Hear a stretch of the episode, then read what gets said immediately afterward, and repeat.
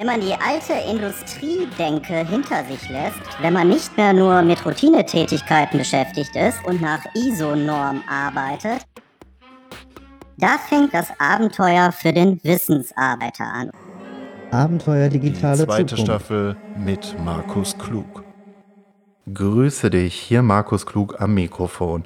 Heute, wie auch bereits in der letzten und in der nächsten Folge, dreht sich alles um das finale Wissensabenteuer im Rahmen der zweiten Staffel von Abenteuer Digitale Zukunft. Ich bin schon ganz aufgeregt, denn am Montag, den 16. Juli, startet das sechswöchige Online-Adventure Mache etwas Besonderes aus deinem Wissen. Wie du in nur sechs Wochen als smarter Experte in einer Nische das Fundament zu einem multimedialen Programm schaffst, das andere Menschen in den Band zieht. Den Newsletter zu diesem besonderen Abenteuer, zu dem finalen Wissensabenteuer im Rahmen der zweiten Staffel von Abenteuer Digitale Zukunft, findest du übrigens unter der folgenden Adresse www.markusklug.de slash onlineadventure. Ich werde übrigens mit C geschrieben, ich wiederhole das Ganze noch einmal www.markusklug.de slash onlineadventure. Und selbst wenn du nicht am 16. Juli bei diesem Premium-Kurs dabei sein solltest, bekommst du bereits im Vorfeld zahlreiche hochwertige Impulse, Infografiken und Videos sowie Fallbeispiele zu der Frage geboten, wie du mit deinem Wissen in einer Nische im Internet mit eigenen Medien, Dienstleistungen und Produkten um dein Wissen herum so richtig durchstarten kannst und wie du in nur sechs Wochen von der ersten Idee bis zum multimedialen Expertenprogramm gelangst, das andere Menschen in den Band zieht. Wenn das etwas für dich ist und wenn dich der Newsletter, der Mache etwas Besonderes aus deinem Wissen Newsletter zu diesem besonderen Wissensabenteuer interessiert, dann gehe wie gesagt auf die folgende Adresse www.markusklug.de slash onlineadventure www.markusklug.de slash Online-Adventure. Noch ein paar Details dazu. Worum geht es dabei eigentlich? Zunächst einmal stelle dir vor, du hast schon so ein ungefähres Thema, du weißt schon so ungefähr, was für ein Expertenmodell du fahren willst. Expertenmodelle im Internet können zum Beispiel der Themenredner sein, du könntest ein Community-Builder sein, ein Serienautor, ein virtueller Coach, ein Online-Trainer, ein Multimedia-Sender oder ein Programmexperte, um nur ein paar Beispiele zu nennen. Wenn wir mal so klassisch ähm, das Expertenmodell des Coaches als Beispiel nehmen, dann wäre jetzt der Unterschied zu einem virtuellen Coach, dass du natürlich im Internet die Möglichkeit hast, anders zu skalieren. Was bedeutet skalieren? Skalieren bedeutet, dass du mehr Menschen gleichzeitig coachen kannst, zum Beispiel innerhalb eines digitalen Programms. Das heißt, du kämst als virtueller Coach, um bei diesem Beispiel zu bleiben, von einem 1 zu 1 Coaching-Modell, wo du nach Stunden abrechnest, zu einem Coaching-Modell, wo du eine Gruppe betreuen kannst, also mehrere Menschen gleichzeitig. Und da hast du online, digital ganz andere Skalierungsmöglichkeiten und selbstverständlich gibt es auch noch zahlreiche andere smarte Expertenmodelle und mit smart ist hier gemeint, dass du bei diesen Expertenmodellen im Internet mehr automatisieren, mehr standardisieren und eben auch mehr skalieren kannst.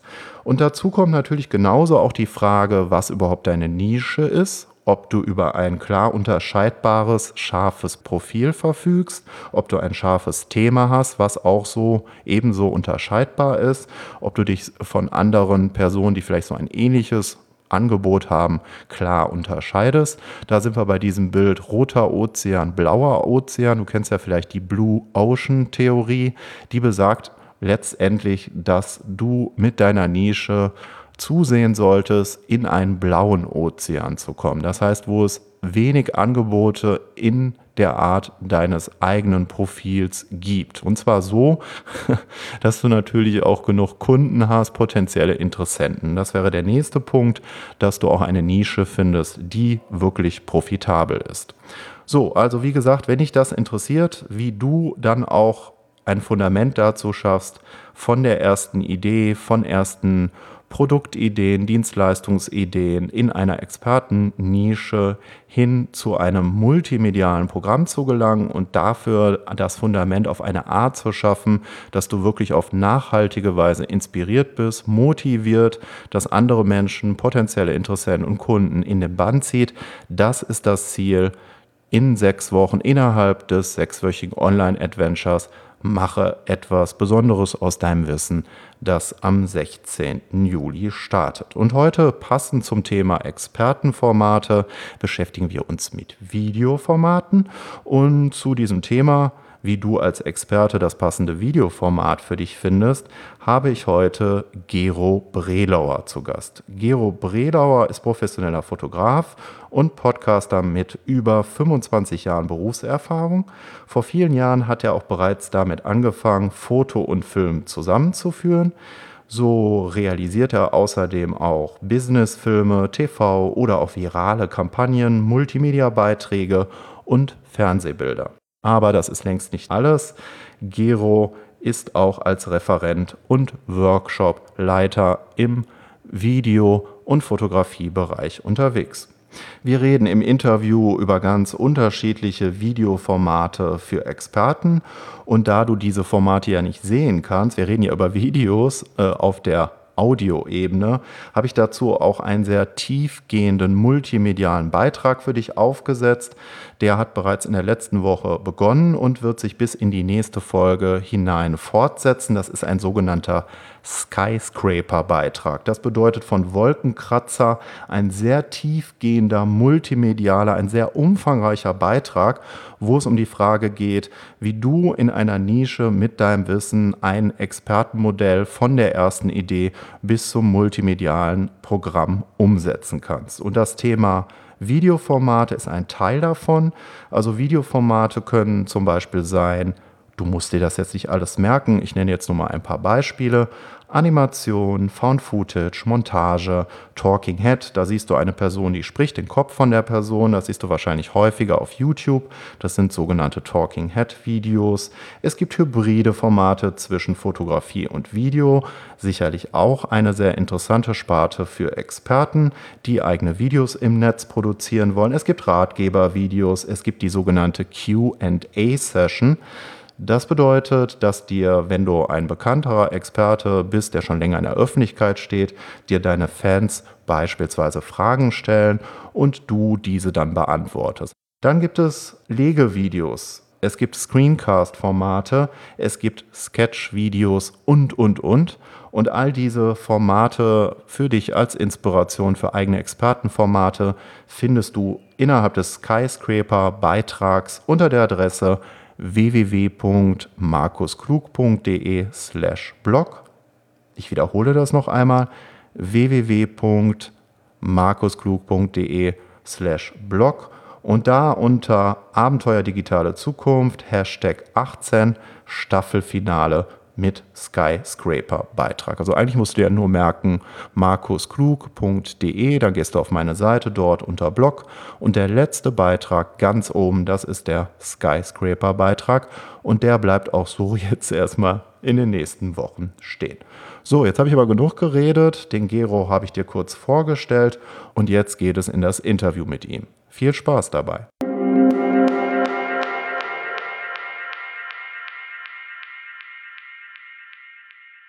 Ich begrüße äh, Gero Brelauer am Mikrofon. Er ist professioneller Fotograf, hat sich dann aber auch irgendwann zusätzlich noch auf das Thema Filme, Videos spezialisiert. Und vielleicht erstmal vorab, bevor wir zum eigentlichen Thema der heutigen Sendung kommen, nämlich wie Experten, wie zum Beispiel Trainer, Coaches, Speaker, wenn die eigene Videos auf ihrer Webseite anbieten wollen, wie können die das eigentlich so machen, dass das halt auch abwechslungsreich ist von den Einstellungen oder vielleicht vom Storytelling? Und da ist Gero sicherlich Spezialist, wenn es um diese Fragen geht. Erstmal vorab, Gero, du bist Fotograf, hast dich dann aber dazu entschieden, dich als Kreativer auch mit Film auseinanderzusetzen. Wie kam es dazu? Ja, hallo Markus, erstmal danke, dass äh, ich dabei sein darf. Ähm, ja, genau. Ich habe äh, eigentlich so fast 20 Jahre lang äh, nur fotografiert und äh, dann kam es zu der Zeit, dass die Spiegelreflexkameras, mit denen ich halt sowieso fotografiere, auf einmal auch filmen konnten. Und das hat eine relativ große Welle geschlagen, nicht nur bei den Fotografen, sondern am Anfang vor allem auch bei den Filmern, äh, die dann auf einmal mit kleinen Kameras tolle Bilder filmen konnten für sehr wenig Geld. Also vorher hat man das halt mit teuren ähm, Filmkameras dann tatsächlich gemacht, 35 mm Film, Kino und die gleichen, diesen gleichen Look kann man jetzt halt erzielen mit äh, ja jeder handelsüblichen äh, kleinen Spiegelreflexkamera und äh, die hat halt dann einen sehr großen Sensor, was dann zu einer entsprechend geringen Tiefenschärfe führt, dieser sogenannte Filmlook. Ja, und für mich kam das dann äh, sehr äh, überraschend, sage ich jetzt mal, durch einen Zufälle, dass ich äh, da von einem Kamerahersteller eingeladen worden bin, einen Film zu drehen äh, und erstmal gesagt habe, das kann ich überhaupt nicht. Und äh, die dann gesagt haben, naja, mach das doch trotzdem mal, äh, dann sagen wir, äh, du hast es mit der neuen Kamera hier äh, gemacht und damit kann man es jetzt ganz leicht machen. Und äh, ja, also das kam durch einen Zufall. Und äh, für mich war das aber irgendwie zur rechten Zeit äh, ein sehr cooler Input, weil wie gesagt, ich mich mit dem Thema Film vorher nicht auseinandergesetzt hatte, dann aber gemerkt habe, was das für tolle Möglichkeiten bietet und äh, mich dann extrem mit dem Thema beschäftigt habe und äh, sozusagen jetzt seit 2009, um mal eine Jahreszahl zu nennen, ähm, dabei bin. Und wenn man bedenkt, dass die Kameras das seit 2008 können und der Trend halt vor allem in den USA am Anfang losging, war ich dann für deutsche Verhältnisse relativ früh dabei.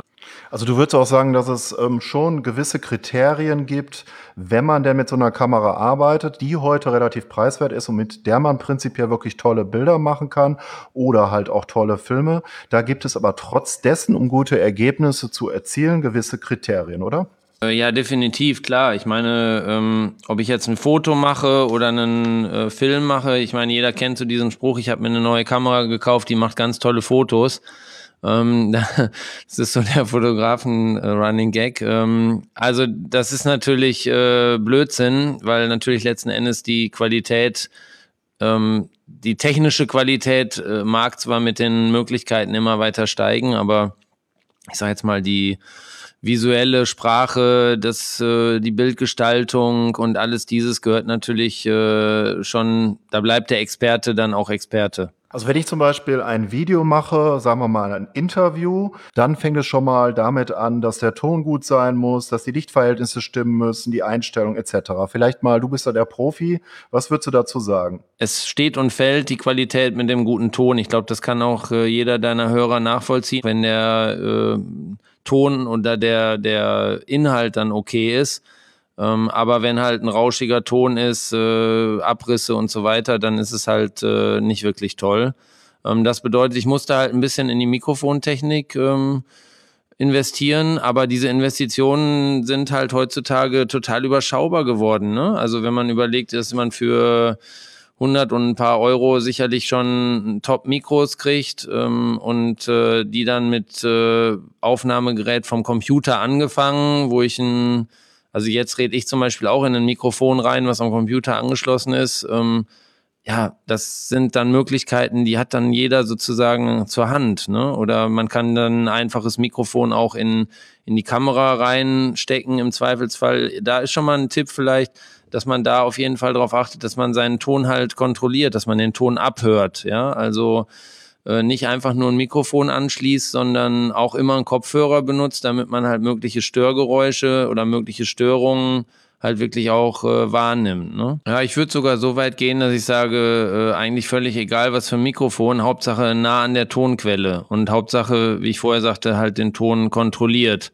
Dann kommt jetzt bei dir hinzu, du hast da sogar so eine Checkliste auf deiner Website, wie man mehr Dynamik erzeugen kann. Jetzt an dem Beispiel des Interviews wird es dann, äh, da, jetzt mal beim Ton, auf der Bildebene darum gehen, ähm, auch sich die Frage zu stellen, welche Einstellung man sieht. Und dann geht es auch um Schnitt. Kannst du das mal ausführen, was das bedeutet?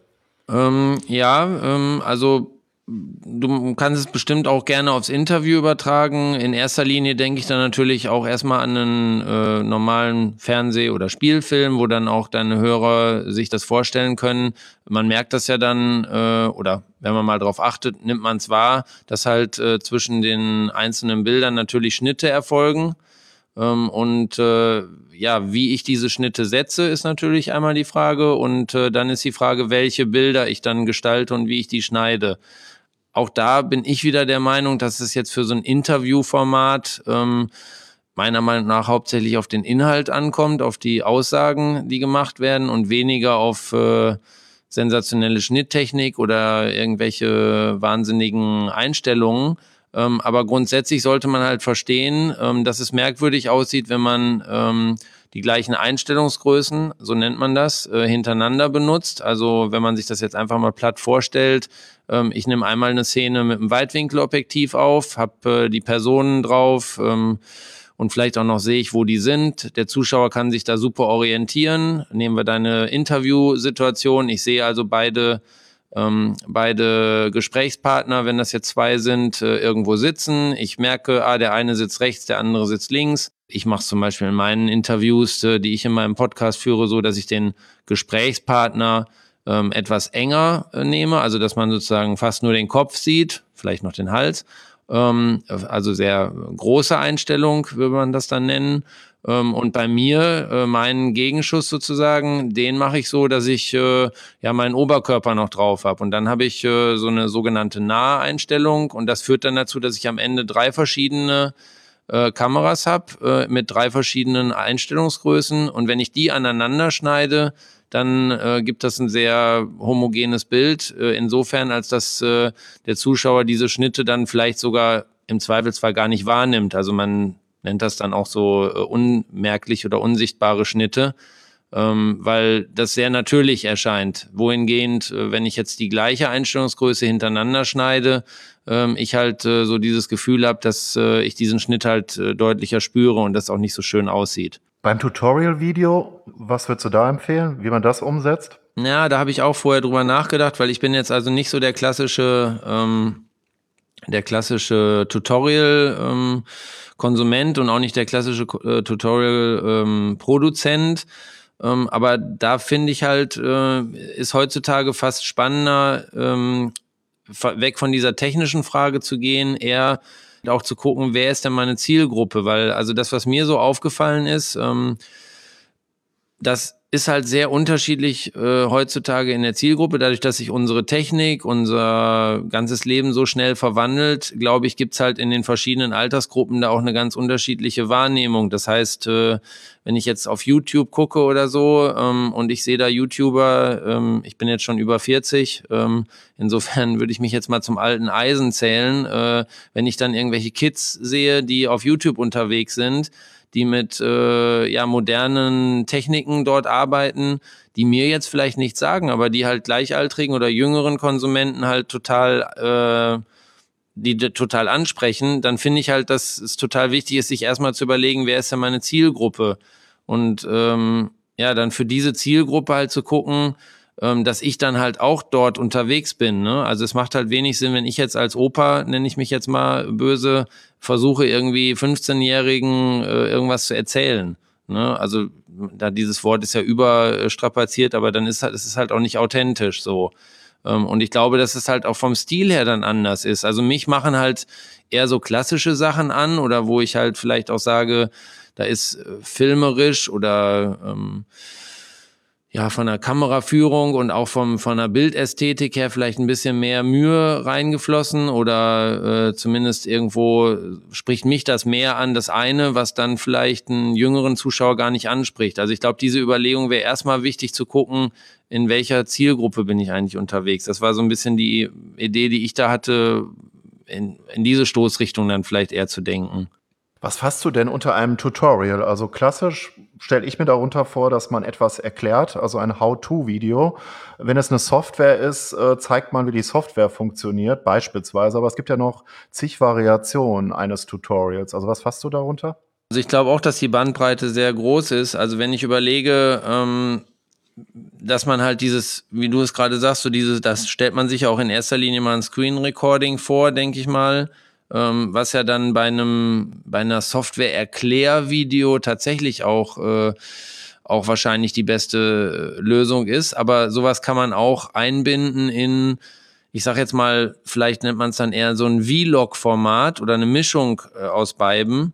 Ähm, und das, glaube ich, ist ganz interessant. Also ich meine, äh, wenn man sich so Leute anguckt wie Casey Neistat, äh, den sicherlich die meisten Zuhörer kennen, oder es gibt auch in der Filmer-Fotografen-Szene jetzt einen ähm, äh, jemanden, der heißt Peter McKinnon, der hat in den letzten Monaten hat er halt oder im Laufe von dem letzten Jahr hat er halt zwei Millionen Abonnenten bei YouTube bekommen ähm, in kürzester Zeit und das sind meiner Meinung nach echte Leute, weil man merkt halt da derartig starke Reaktionen auf seine Beiträge und der macht es halt einfach ein bisschen vergleichbar vielleicht wie Casey Neistat in, in so einem Mix, finde ich. Der macht, der bringt einmal, der erzählt was von sich, ich bemühe das Wort jetzt nochmal, auch wenn es mir schmerzt, authentisch.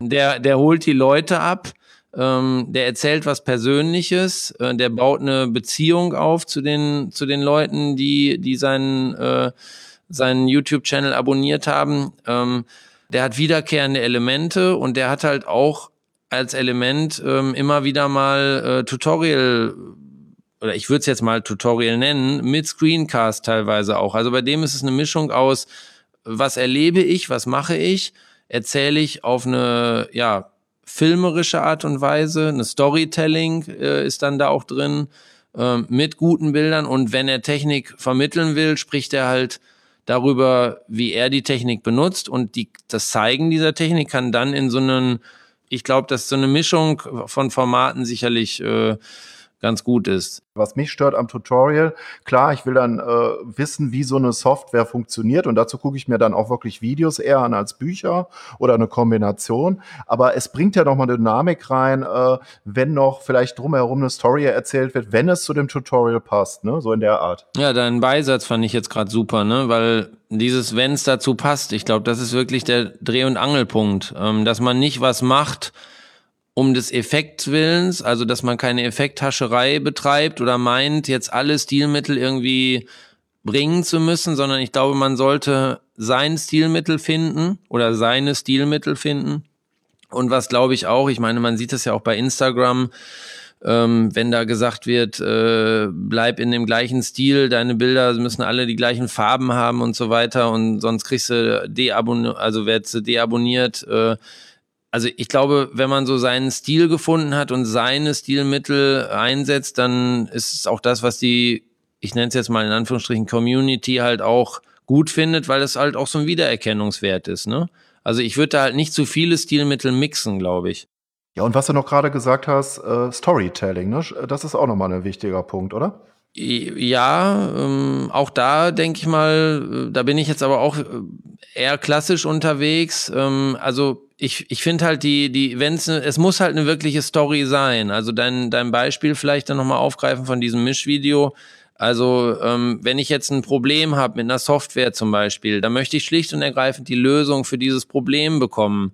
Äh, und dann kann ich mich als Experte natürlich super hinstellen und sagen, ähm, es gibt dort immer wieder dieses Problem, das haben bestimmt ganz viele. Ich zeig dir die Lösung. Und ich glaube, die Leute, die so ein Video dann zum Beispiel gucken, die wollen schlicht und ergreifend schnell und möglichst einfach erklärt die Lösung bekommen.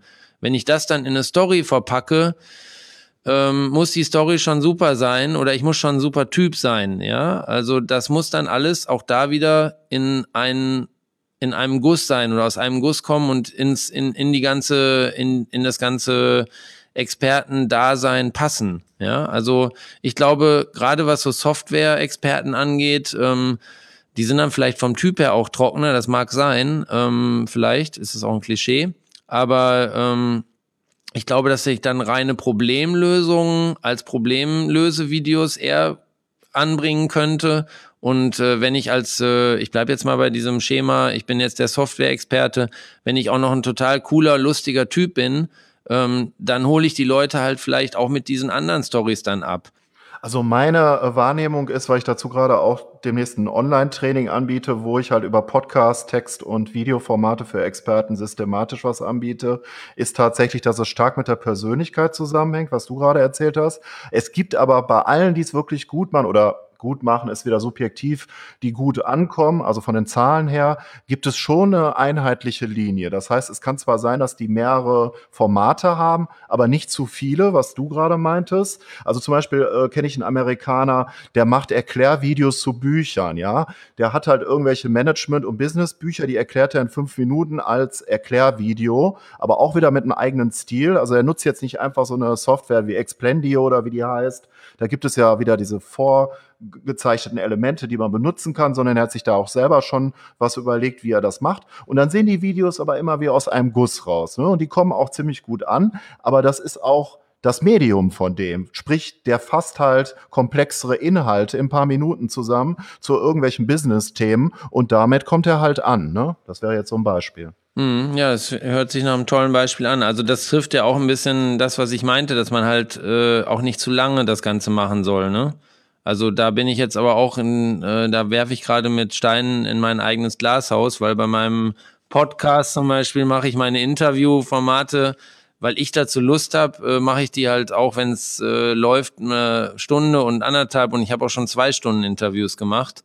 Ähm, das mache ich dann halt einfach, das ist dann aber auch eher eine Gesprächssituation. Also ich glaube, ähm, das ja auch so, ich habe halt für mich das Podcast-Format gefunden, wo ich sage, ich mache ab und zu mal so Solo-Folgen, wo ich vielleicht aus meinem Erfahrungsschatz was erzähle. Die sind dann äh, 10, 20 Minuten. Ähm, aber wenn ich halt Leute treffe, die treffe ich halt auch persönlich und dann entsteht auch eine ganz andere Situation. Ja, also wenn ich jetzt äh, neben dir auf der Couch sitzen würde, würden wir uns halt anders unterhalten. Auch nicht nur immer so fachlich, sondern vielleicht auch äh, mal dann, äh ja, weiß ich nicht, an, also Nebenthemen abgreifen und äh, ja, so ist ein ganz an, es ist ein Gesprächsformat so und äh, ich glaube, das ist ja gerade das Spannende, dass sich da so jeder ähm, das, was wir am Anfang hatten, dass die technischen Mittel eigentlich alle da sind, auch nicht so teuer sind, handelbar sind für jeden. Ähm, ich meine, guck mal, wie leicht ist es, so einen Podcast auf die Bühne zu stellen. Ne? Also man braucht eine Host-Station und lädt die hoch und zack ist das Ding online und äh, es ist alles so schnell. Bei YouTube kann ich das hochladen und äh, ja, diese, diese Möglichkeiten sind halt da und ich finde, gerade Experten sollten halt ähm, über ihren Expertenteller rüber gucken und äh, schauen, dass sie mit ihrem Content halt auch Leute begeistern können. Und äh, ich sag mal, wenn man da jetzt auch ans Geld verdienen denkt, dann ist das, denke ich mal, auch eine Möglichkeit, ähm, Leute für was auch immer, Online-Kurse, persönliche Workshops oder was auch immer zu gewinnen, indem man halt einfach sagt, äh, guck mal, du kannst hier kostenlos äh, bei YouTube oder wo auch immer meinen mein Expertenwissen bekommen. Und äh, darüber hinaus können wir uns auch persönlich treffen, wenn du es willst. Und äh, dann kann ich dir das Wissen auch persönlich vermitteln, weil selbstverständlich ist das immer wieder auch was anderes. Äh, kann man ganz individuell auf die Probleme eingehen, ähm,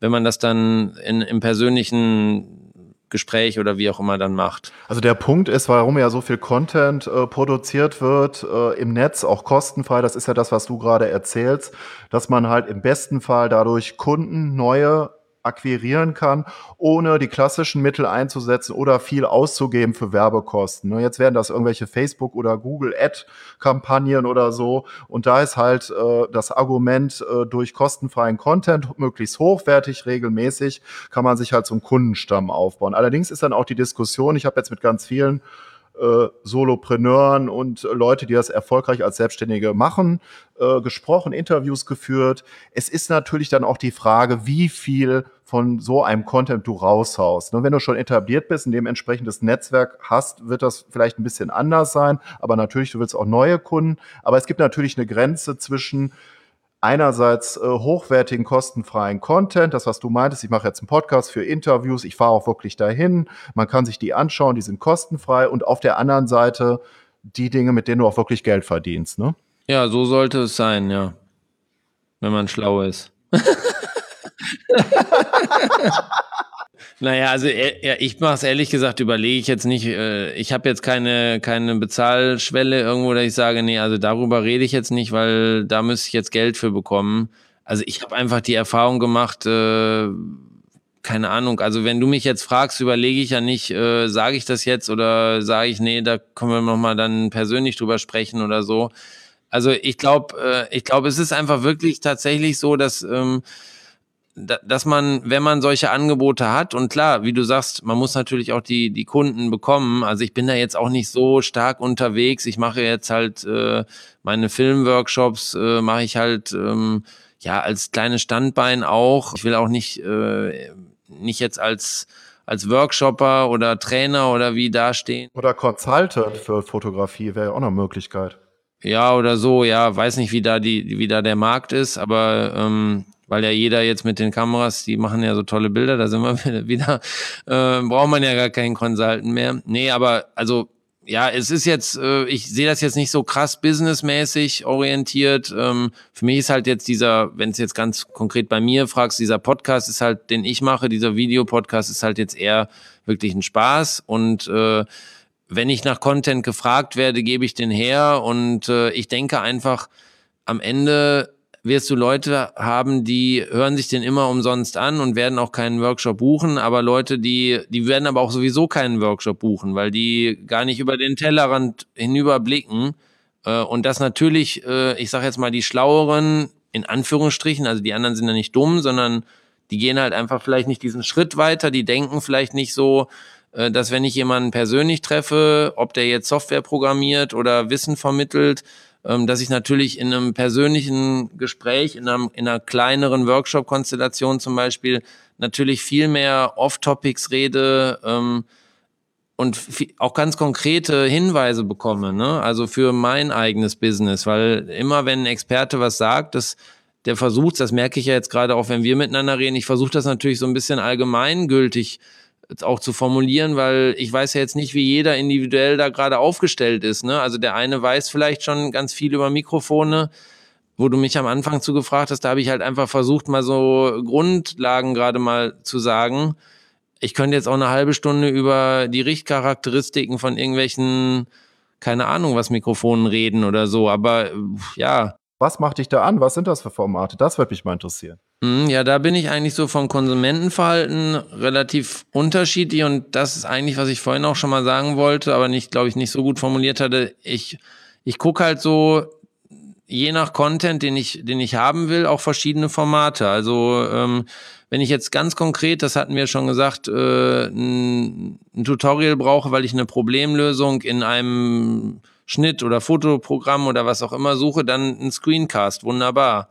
Ne? Also ähm, das ist prima, aber wenn ich jetzt überlege, was gucke ich denn jetzt vielleicht äh, während der Mittagspause mal, um mich kurz abzuschalten, dann gucke ich halt eher so ein Vlog-Format. Ähm, und da merke ich halt, dass es halt, ähm, und deshalb hatte ich halt zum Beispiel Casey Neistat, weil ich glaube, den kennt eigentlich fast jeder, äh, genannt, äh, weil der halt zeigt, ähm, dass halt Storytelling ähm, von seinem alltäglichen, also jetzt macht er nicht mehr diese ganz alltäglichen Vlogs äh, im Moment, äh, ähm, ja, oder ja, doch jetzt ja fast doch wieder. Ähm, aber also so, womit er halt äh, die enormen Zusprüche ähm, bei YouTube ja bekommen hatte, war ja zu der Zeit, als er wirklich täglich sein Leben sozusagen äh, erzählt hat.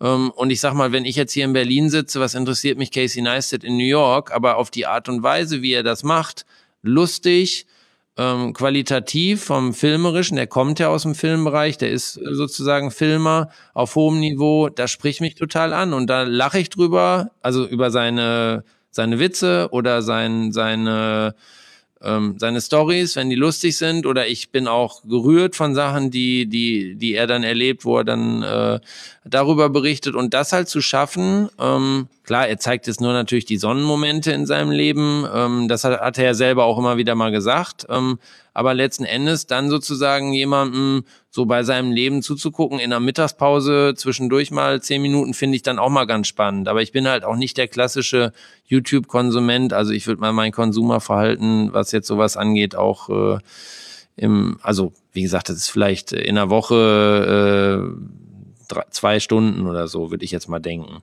Ähm, aber wie gesagt, wenn ich, äh, wenn ich Expertenwissen brauche, dann gerne auch äh, ganz konkrete Lösungen. Und was ich sehr gerne höre, ist, sind halt Podcasts, weil ich jeden Tag halt äh, eine Stunde im Auto sitze, halbe Stunde hin, halbe Stunde zurück in mein Studio und äh, da höre ich halt auch gerne Interviews. Also mich mich äh, interessieren halt Persönlichkeiten, mich interessieren Leute ähm, und dann halt nicht um die Wissensvermittlung zu haben in erster Linie oder eigentlich fast gar nicht, sondern dann geht's mir halt einfach darum, äh, um über Dinge zu sprechen. Also es können fotografische Inhalte sein, aber dann halt nicht um Zeit und Blende, sondern eher um, äh, ja, Psychologie klingt jetzt vielleicht zu hoch, aber halt Gestaltung und solche Sachen so, ja, auch, ne? Aber ähm, so halt mehr weg von der Technik. Und das bin ich halt persönlich. Aber ich glaube, das ist halt so für, für uns in der heutigen Zeit halt das Tolle ist, dass es halt so viele verschiedene Formate wirklich für jeden was gibt. Und für den einen am Montag vielleicht das eine spannend ist und er sich das schnell finden kann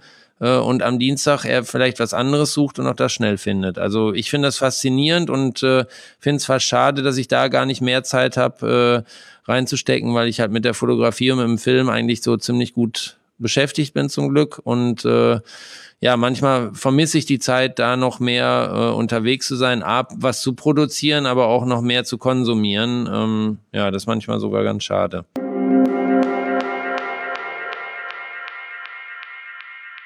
So, damit sind wir auch schon wieder am Ende von Abenteuer Digitale Zukunft angelangt.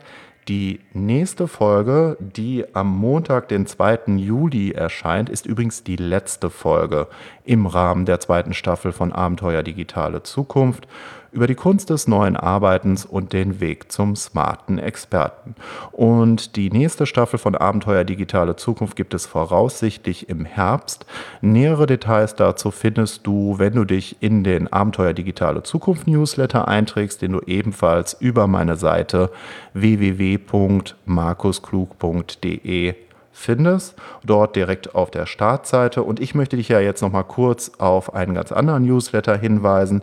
Wir reden ja jetzt auch noch in der nächsten Woche und wir haben heute darüber geredet und auch bereits in der letzten Folge, nämlich über das finale Wissensabenteuer im Rahmen der zweiten Staffel von Abenteuer Digitale Zukunft.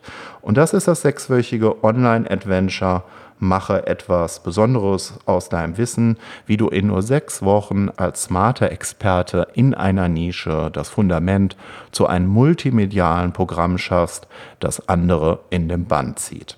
Und dieses ja, Premium-Training könnte man sagen, dieses besondere Online-Adventure startet am 16. Juli und vorab gibt es dazu wirklich hochwertige Impulse, Fragen, Videos, Infografiken, Fallbeispiele, wo es dann schon um die Frage geht, wie du mit deinem Wissen, mit deinen Erfahrungen in einer Nische im Internet dir ein Business mit Wissen aufbauen kannst, wie erste Formate dazu aussehen, wie du das Ganze systematisieren kannst, auch mit ersten Dienstleistungen und sogenannten Infoprodukten und wie du von der ersten Idee schließlich auch in sechs Wochen zu einem multimedialen, zu einem multimedialen Expertenprogramm gelangst, das andere in den Band zieht. Das ist das Ziel, nach sechs Wochen innerhalb dieses Online-Adventures dein Expertenprogramm bzw. das Fundament, das Konzept dazu steht. Und wenn dich das interessiert, dann solltest du dich unter www.markusklug.de slash onlineadventure in den Mache etwas Besonderes aus deinem Wissen Newsletter eintragen. Und du findest auch direkt unter dieser Adresse www.markusklug.de slash onlineadventure ein erstes zentrales Problem und eine Antwort darauf, nämlich wie du es überhaupt schaffst, so etwas neben deiner Arbeit schrittweise umzusetzen. Denn häufig, sind wir mal ganz ehrlich, ist es ja so, dass man sich so etwas vornimmt und es dann nicht schafft. Aber ich habe in den letzten zwei Jahren und insbesondere im letzten Jahr mehrere Erkenntnisse gesammelt, die dir tatsächlich dabei helfen können, dieses ja, vielleicht Motivations-, Inspirationsproblem auf nachhaltige Art zu lösen, wenn du so etwas vorhast. Und wenn dich das interessiert, wie dazu die Antwort lautet, dann solltest du dir als erstes einmal das Video anschauen, was du unter der Adresse www.markusklug.de slash Online-Adventure findest. So, die nächste Folge von Abenteuer Digitale Zukunft, wie gesagt, das wird die letzte Folge im Rahmen der zweiten Staffel sein, gibt es dann am Montag, den 2. Juli. Und ich freue mich, wenn du wieder dabei bist. Dein Markus Klug. Wie sieht die neue Kunst des Arbeitens aus? Wie wirst du zum smarten Experten? Bleibe am Ball, es bleibt spannend und höre die nächsten Folgen von Abenteuer digitale Die Zukunft. zweite Staffel mit Markus Klug.